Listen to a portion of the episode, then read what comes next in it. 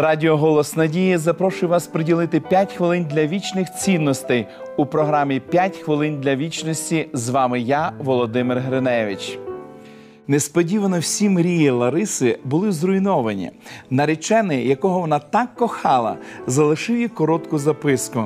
Я повинен відверто сказати, що ти мені не подобаєшся. Вибач, через місяць в автокатастрофі загинув її батько. Це було надто багато для однієї людини. Вона майже не спала, запитуючи у Бога, за що, Господи, за що?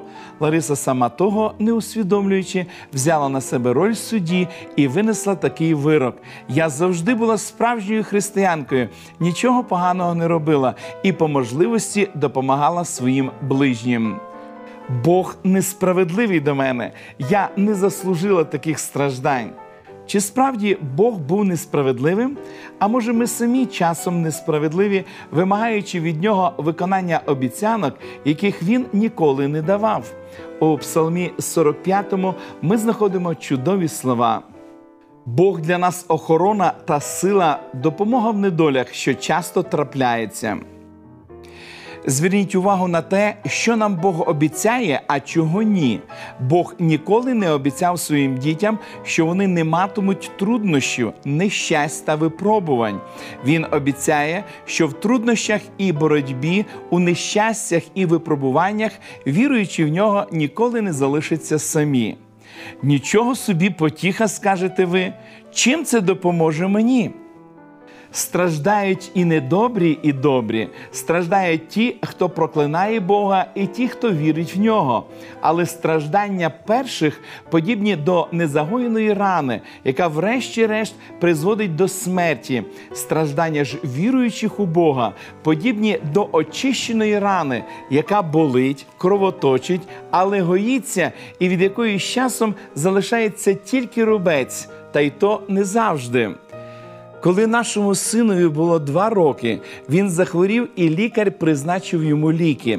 За призначенням лікаря йому потрібно було зробити укол. Коли медсестра взяла шприц, малюк, дивлячись перелякано на нього, почав плакати. Але медсестра сказала йому: не плач, тобі не буде боляче. Дитина подивилася на мене, ніби запитуючи, мені дійсно не буде боляче. Узявши його за руку, я спокійно сказав: Синочку, тобі буде боляче, але ось тобі моя рука. Якщо буде дуже боляче, стисни її сильніше. Якщо не буде дуже боляче, то не сильно стискай. І пам'ятай, я з тобою. Як часто, дивлячись на Господа, ми запитуємо, буде боляче?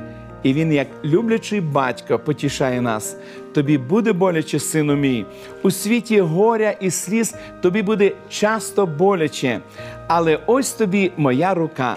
Ти ніколи не залишишся сам. Я буду з тобою. Помолимось. Дорогий Господь, ми безмежно вдячні Тобі за чудову обітницю, яку ти залишаєш для нас на сторінках святого Письма. Ти обіцяєш нам, що ти будеш завжди поруч з нами. Ти обіцяєш, що ти підтримаєш нас, і ми часто відчуваємо Твою підтримку. Дорогий Господь, допоможи нам завжди міцно триматися за Твою сильну всемогутню руку і всю свою надію покладати лише на тебе.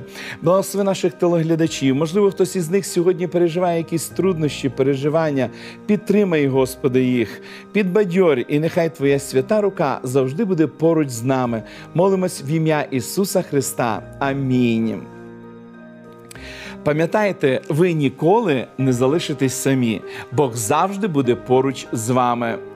Нагадую, що ми продовжуємо молитися за вас, тому то чекаємо ваших листів з досвідами та молитовними проханнями, зателефонувавши нам за номером телефону 0800 30 20 20 або написавши на електронну адресу biblesobachka.hope.ua. Нехай благословить вас Бог. До побачення!